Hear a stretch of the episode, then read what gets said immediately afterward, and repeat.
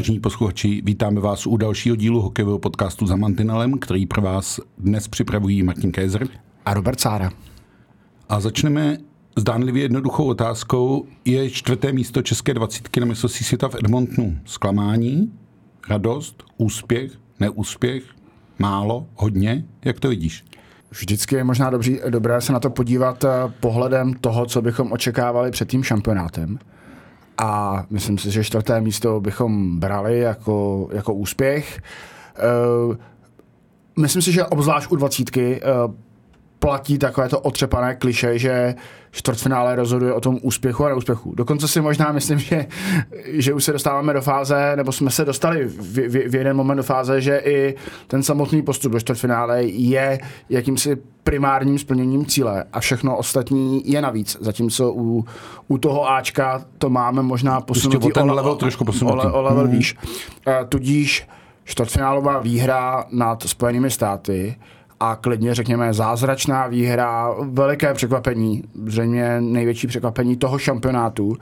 A ta možnost eh, hrát o medaily, kterou tu Česku dalo, tak je rozhodně úspěch. A pohled do historie uh, jsme vlastně byli nejblíž od toho roku 2005, kdy čekáme na další medaily uh, na juniorském šampionátu nebo na šampionátu 20 letých. Takže z toho pohledu je to vlastně úspěch. Je to úspěch, byť si na rovinu asi můžeme říct, uh, že k té medaili bylo relativně daleko. No a to já musím navázat na náš minulý podcast, kdy jsme upřímně ani jeden a mm, proč to neříct, moc tomu týmu proti Spojeným státům nevěřili. A Řekl jsem, že když naši postoupí, že se jim rád omluvím, takže se jim omlouvám, že jsem jim nevěřil, ale pojďme si tady zkusit říct, proč si myslíš, že jsme to utkání vyhráli. Protože e, obecně američani na tom turnaji vyhráli čtyři zápasy a šli do čtvrtfinále, my jsme vyhráli jeden, e, takže jako rozhodně jsme favoritem nebyli, ale ona nám možná tahle role nejvíc svědčí. Je to tak. A myslím si, že to dokonce se to stává i u toho A týmu, že velmi často ve chvíli, kdy máme tvořit, uh, jako snažit se rozbořit ten, ten pevný val toho soupeře, tak nám to činí jako problémy. Zatímco ta, ta pozice toho, toho týmu, který má čekat na ty breaky a, a vlastně ten, ten, ten outsider, tak, tak nám vyhovuje jako velmi uh, mnohem líp. Uh, u čtvrtfinále se Spojenými státy mám pocit, že to byla kombinace jako mnohého. Uh, ano, ten zápas se nám takticky povedl, tým eh, přečkal těch prvních 6-7 minut, kdy do toho jako američané opravdu šlápli eh, a chtěli rozhodnout. Nerozhodil eh, je první gól, který jsme inkasovali a pak jsme dokázali vyrovnat. Ještě vlastně v první třetině. Ještě v první třetině. A najednou vlastně jako zhruba od poloviny první třetiny jako by ty hráči zjistili, hele, dneska to může být ten náš den. Uh, velmi takticky jako plnili ten plán.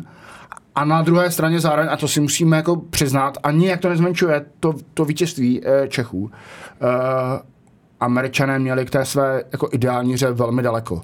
Nepodrželi brankář, uh, dělali poměrně laciné chyby a i ty šance, do kterých se dostávali, nebo ty příležitosti, respektive střely, nebyly úplně těmi jako mm, typicky gólovými. No mně přišlo, že velmi rychle podléhali panice, byť ten zápas za stavu 1-3, když jsme dali ty dva rychlé góly během 3 minut, vlastně rozhodnutý nebyl. A uh, viděl, vidět na Američanech, jak řeší víc, jestli Larry Hughes kulhá nebo nekulhá, koukali po sobě a v tu chvíli vlastně to hokejové nadšení toho našeho týmu, ta uh, taktická pečlivost a výborný schánek v brance byly atributy, které na to stačily. Jako. Tam byl krásný moment ve chvíli, kdy Češi dali na 2-1, tak byl pohled na americkou střídačku, kde dva hráči se na sebe úplně nevěřícně dívali co to s, jako je? s otevřenou pusou, co to jako je a vlastně, ale před nimi byla ještě polovina utkání no, no. A, a bylo to jediný gol, takže tam jako byla spousta šancí, kde se ten favorit uh, mohl prosadit. A Myslím si, že velmi zastavilo to, co se stalo na začátku třetí třetiny. Úplně zbytečné podkopnutí Davida Jiříčka, jedním z těch amerických hráčů, pětiminutové vyloučení. Mm-hmm. Uh, to jim samozřejmě sebralo čas k tomu, aby mnohem dřív mohli třeba... A i takovou morální snížit- sílu, no. morální sílu. Pak naopak eh, vyloučení Svozila uh, dalo velkou šanci, protože pětiminutová přesilovka, kdy zase jak by pro tým nemusel být až takový problém dát dvě branky, dal jednu, ale navíc se nezmohl a pak už tam ta nervozita byla jako značná a, a překvapila mě. Překvapila mě, eh, možná jako opravdu došlo, nebo ne možná, ale myslím si, že došlo k podcenění toho týmu a toho českého týmu ze strany Ameriky a vlastně nedostatečná jako nějaká sebereflexe, reagování na ten zápas, něco s ním udělat, změnit cokoliv. A já řeknu ještě jeden faktor a ty dobře víš, že se říká, že nebýt světového poháru v roce 1996 a toho maléru a toho průšvihu, tak by nikdy nebylo zlaté Nagano. Tak já jsem přesvědčený, že nebýt porážky s Lotyšskem na konci té základní skupiny, tak by nikdy nebylo vítězné v finále. Že eh, a i ty dva dny volna, které to mužstvo mělo, tak vlastně teď skládám kredit Radimu Ulíkovi a jeho realizačnímu týmu, eh, co vlastně s tím mužstvem dokázal udělat. Jako. Je pravda, že, a už jsme se o tom bavili i v tom minulém podcastu, že ten realizační tým, eh, který Češi na těch dvacítkách měli, tak opravdu jako asi patřil k tomu nejlepšímu, co v dané kategorii můžeme mít. Eh, Konec konců Radimovi Rulíkovi jako skládal pochvalu i nový prezident svazu Alois Haramčík, který jako velmi si pochvaluje to, jak, jak pracuje s tím týmem, a že je přímočarý, že je uh, jako férový, umí pojmenovat věci tak, jak jsou. A jsem si trochu říkal, jestli v něm není něco uh, holíkovského uh, při vzpomínce No, no, to by- 22 let. To by bylo, aby něco nebo koukal. Jako. Eh, A, a vlastně i Hlinkovského a Ružičkovského, protože uh, Radim Radim všech těch trenérů jako asistent působil. působil a, a mnoho, mnoho se o nich naučil. A tady se mi zdál, alespoň z dálky, co jsme viděli, protože jsme samozřejmě nebyli na místě, abychom mohli úplně do detailu popisovat tu atmosféru kolem toho týmu, ale zdálo se mi, že ta retorika, kterou, kterou volí, uh, i to, jak o něm hráči uh, mluví, jak, eh, jak funguje, vypadá na střílejce, tak byl to velmi profesionální přístup a velmi tomu jako týmu Prospěl. uh, t- týmu prospěl. Hmm. Trochu jsem měl strach z toho a uvidíme, jak se to projeví uh, na, na prosincovém šampionátu. Uh, je ta dvojrole. Uh, Radim Rulík, co by hlavní trenér velmi ambiciozních Pardubic a do toho zvládat uh, tuhle tu roli, která obzvlášť kolem toho šampionátu, dej- dejme tři týdny před tím šampionátem a pak v průběhu toho šampionátu jistě zabere jako spoustu času. Takže uh, tadyhle tomhle termínu se to ještě asi dá, jak, jak, jakž tak zvládnout, ale jsem zvědavý na ten, na ten vánoční termín.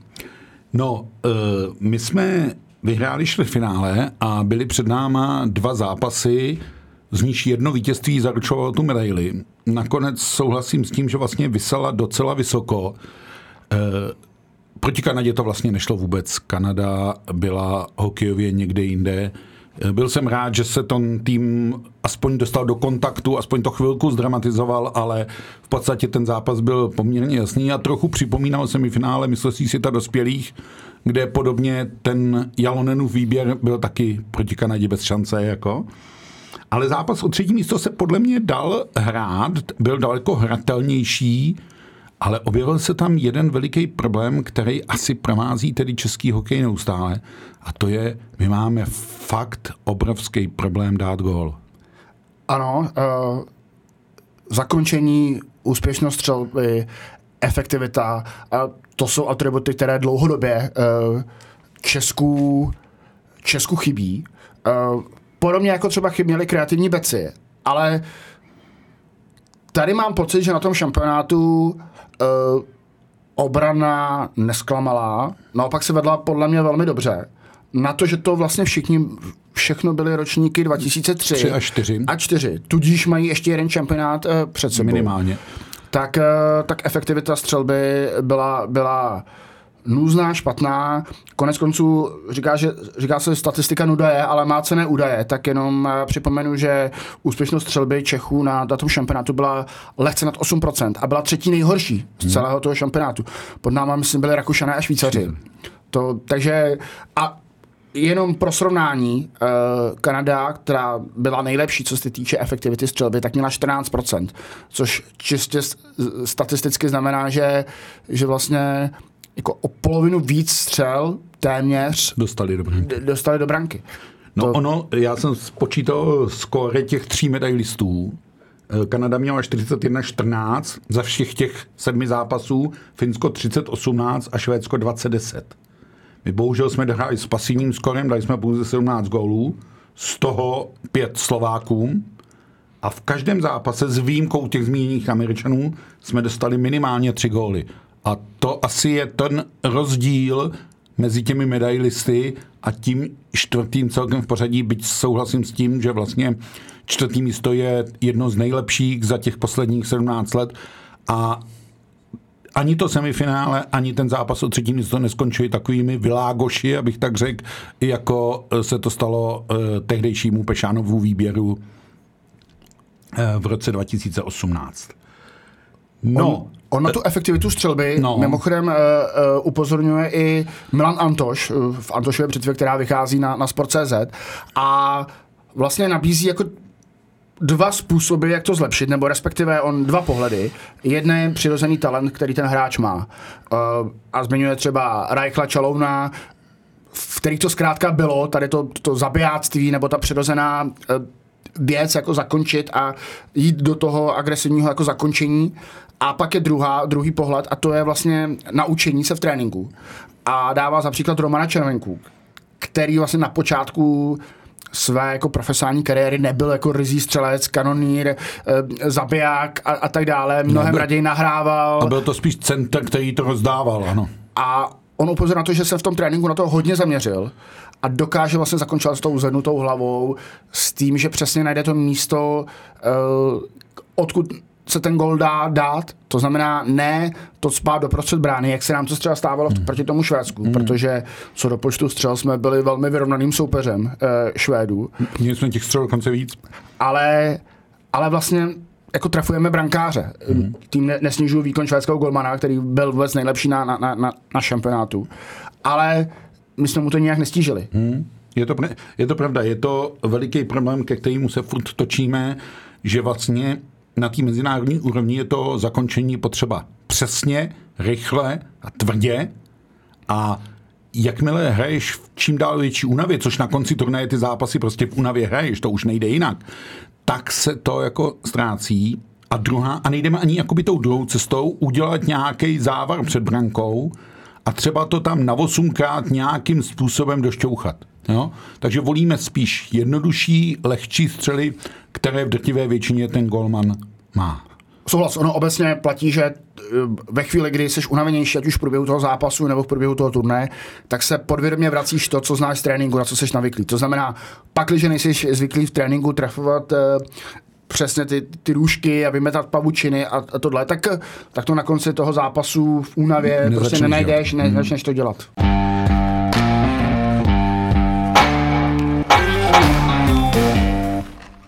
To je asi eh, závěr z toho turnaje. Já ještě dám tady jednu myšlenku, která si myslím, že je vlastně trošičku pozbuzující.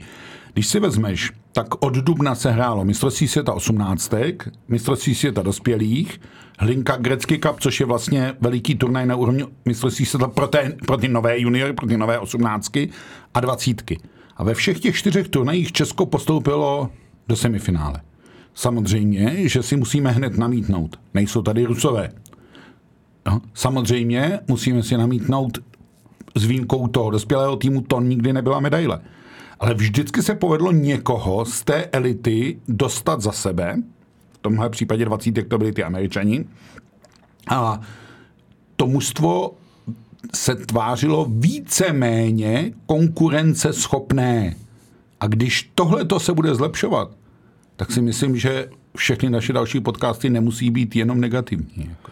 Eh, no já doufám, že nejsou naše podcasty jenom negativní, a, a, ale máš pravdu, eh, samozřejmě ty výsledky hovoří, tak to eh, správně si zmínil, chybí tady Rusko, takže jako zmizel jeden ten tým z té, z té, z té absolutní špičky, tudíž se tam jako o něco více pootevírají ty dveře, uh, poskočit.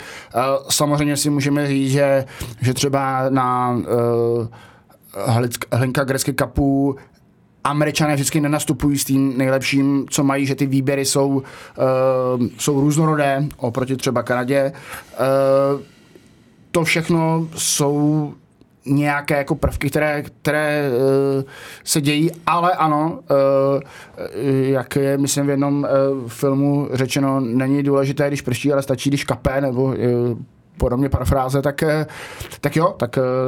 Začalo nám kapat. Začalo nám, doufám, trochu kapat.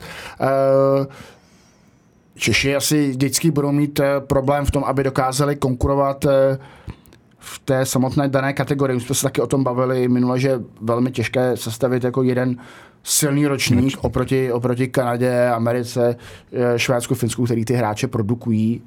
Ale pak, když prostě ty hráči budou dostávat prostor uh, v seniorském hokeji, uh, tak, tak, tak se to projeví. Tak, to jsme mohli vidět prostě na Mišákovi, Eh, který má zkušenosti ze seniorského hokeje z, z Litvínova, eh, jezdí na kempy NHL, je v nějakém hledáčku, hraje tu nej, nejlepší kanadskou juniorku a prostě to se... A to, to se, s ním počítá minimálně na farmu do Hamiltonu. Přesně tak a to je, bylo jako velmi, velmi, velmi znát. Hmm. Ještě možná poslední věc, té 20 19 hráčů může, záměrně říkám může, neříkám, že bude, eh, hrát šampionát v prosinci, což je vlastně za čtyři měsíce. Eh, je to velká výhoda, nebo jsme si tak trochu na sebe ušili byť, že když jsme teď byli čtvrtí, tak tihle stejní hráči by měli být i ještě lepší? Asi bych zvolil dva různé pohledy na to. Velká výhoda je to v tom, že ten trenér ví s kým počítat. Ku příkladu brankář, eh, Suchánek je ročník 2003, tudíž může s ním počítat. A, a skoro se nabízí jako jasná jednička. Jako jasná jednička, protože má prověřeného, prošel těmi, eh, těmi zápasy, eh, to znám, stejně si prověřil obránce a tak dále. Takže zná ten kádr v tom smyslu, jak dokáže hráč, jednotliví hráči reagovat a vstřebat velký turnaj, protože uh, něco jiného hrát v lize, něco jiného hrát na velkém turnaji. A zároveň u juniorů platí, že velmi rychle se eh, dokáží přeskupit síly nebo ta forma jednotlivců.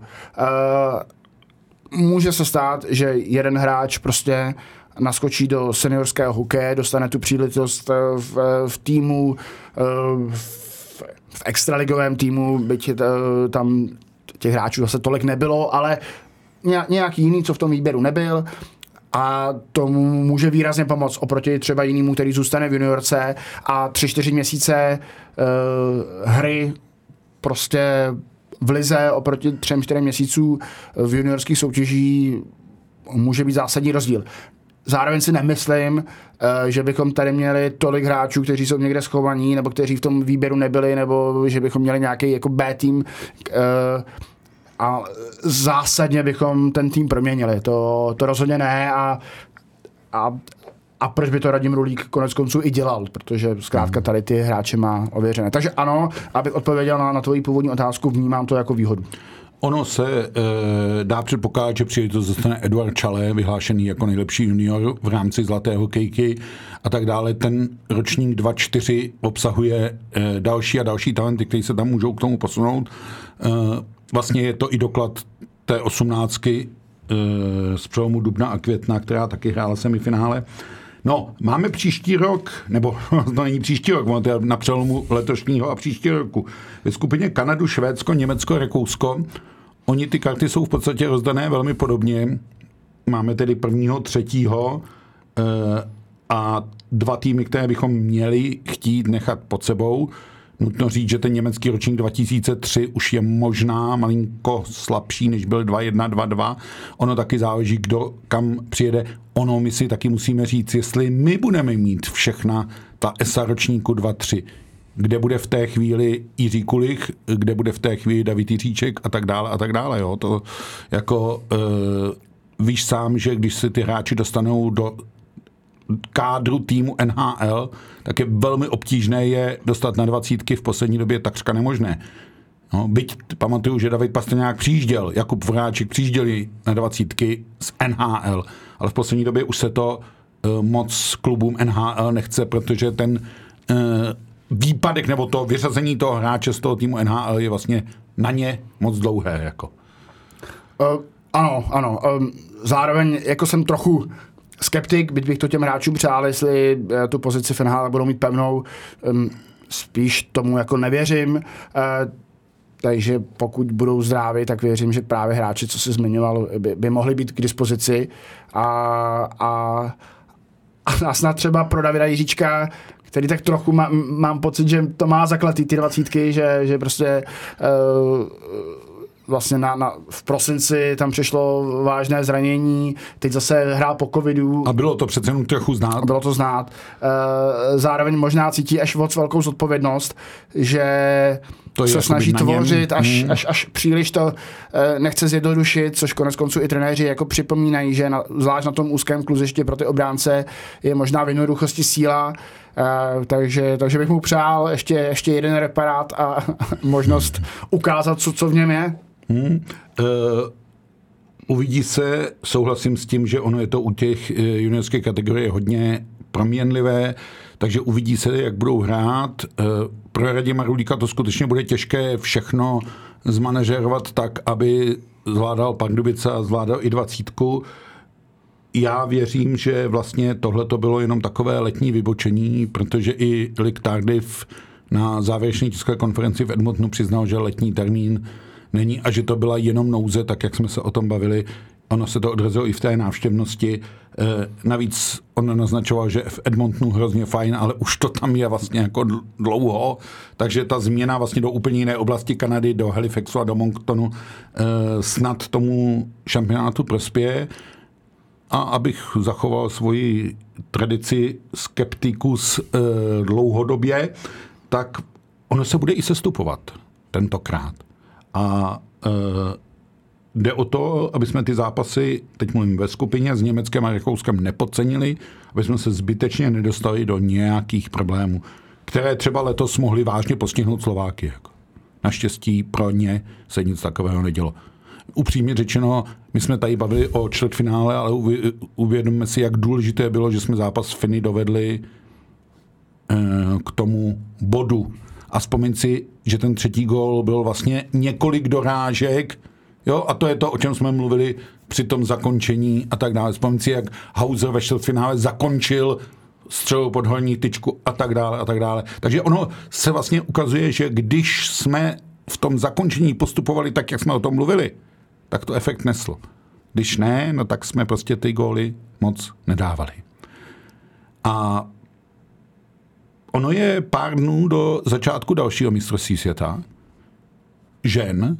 Eh, já myslím, že ženský hokej se v tuhle chvíli plně etabloval na té scéně, že tomu hodně pomohla olympiáda, že tomu pomohlo vnímání těch žen. Bude to premiérka kanadské trenérky Carly McLeodové a protože a to možná musíme vysvětlit, eh, ženský hokej, v ženském hokeji jsou tak velké výkonnostní rozdíly, že tam ty skupiny A a B nejsou rovnocené, ale ta skupina A je pět lepších a B je pět relativně horších.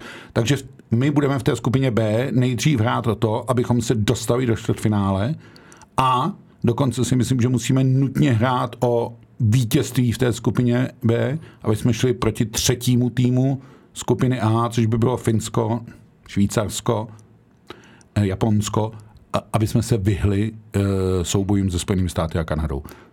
Konec konců to jsme zažili vlastně na olympiádě, vlastně uh, zrcadlovou situaci, kdy bylo velmi důležité vyhrát v té, v té, té spodní skupině tak, abychom uh, měli jakouž takovou šanci uh, ve čtvrtfinále. A vlastně prohrané nájezdy s Japonkami nám stály. Ten tým je velmi podobný. Uh, tomu olympijskému složení. Chybí tam některé hráčky, chybí tam především Samantha Kolovratová, která se rozhodla eh, studovat medicínu velmi vážně a dát hokej chviličku bokem. Chybí tam Tereza Vanišová, kde zjevně došlo k nějakému určitému nesouladu mezi trenérkou a e, Terezou. A je tam naopak Adela Šapovalivová, což je, správně tušíte, sestrami, už jsme tady o tom mluvili, v 16 letech nominovaná na mistrovství světa žen, což pro ní bude těžká zkouška, ale vlastně i velká výzva. No a protože jsme tady dlouho netypovali, tak co, dostanou se české hokejistky do, hokejistky do čtvrtfinále. Připomínám, že mají ve skupině Maďarsko, Dánsko, Švédsko a Německo. Eh, já se přiznám, že pro mě to bude jenom absolutně typ, takže já řeknu, že ano, ale připomenu, že ty už se tady několikrát pochlubil, že o ženském hokeji píšeš od roku 1991, si se nemýlím. Ano, to je, to, je, to je pravda. Takže v, Čech, v Česku bychom asi hledali lepšího a zkušenějšího novináře uh, a odborníka na, na ženský hokej. To ti dávám, jak říkají mladí, dávám ti kredit. Aha, a, dě, děkuju, já si to zapíšu do deníčku. A, a, tak vzhledem tomu ten tvůj typ určitě bude jako mnohem uh, etablovanější, mnohem uh, profesionálnější, tak, tak jaké jsou vyhlídky vlastně no, z toho pohledu? Ono je to trošku ošemetné, protože s Dánkama jsme prohráli na olympiádě, vzpomeň si na to. Uh, Švédky jdou hodně nahoru po takové nějaké krizi. Německo je ambiciozní a Maďarsko nelze podcenit. Navíc Dánky hrají doma, hraje se v Dánsku. Takže ten cíl udělat čtvrtfinále ten si myslím, že se povede dostat dva týmy pod sebe, to si myslím, že se povede. Ale my bychom opravdu potřebovali tu skupinu vyhrát, aby jsme šli do toho čtvrtfinále s nějakou nadějí. Ne, že by se Kanada s Amerikou nedali porazit, ale bylo by to ještě větší zázrak, téměř by vstoupil do uh, kategorie Miracle on Ice, kam patří vítězství Američanů na olympiádě v Lake Placid a vítězství Poláků nad Sovětským svazem v mistrovství světa 1986 v Katovicích. Uh, takže přál bych děvčatům, aby tu skupinu vyhrála. Eh, my to budeme pozorně sledovat, ten šampionát, a uvidíme, jestli se třeba povede historicky otevřít tu bránu k semifinále, což se ještě českým ženám nepovedlo. Bude to zase trošku jiný hokej než eh, v podání té dvacítky, ale přestože venku je pořád nějakých 30 stupňů, tak ten hokej je, je nabitý a jen skončí hokejové mistrovství světa, tak v tu chvíli už začne hokejová liga mistrů s třemi českými kluby. No a než se rozkoukáme, tak tady bude 16. září a první extraligové kolo. Takže nemusíte se bát, že byste o svůj podcast přišli, byť ten dnešní právě končí. Děkujeme vám za pozornost. Od mikrofonu se loučí Martin Kézer a Robert Sára.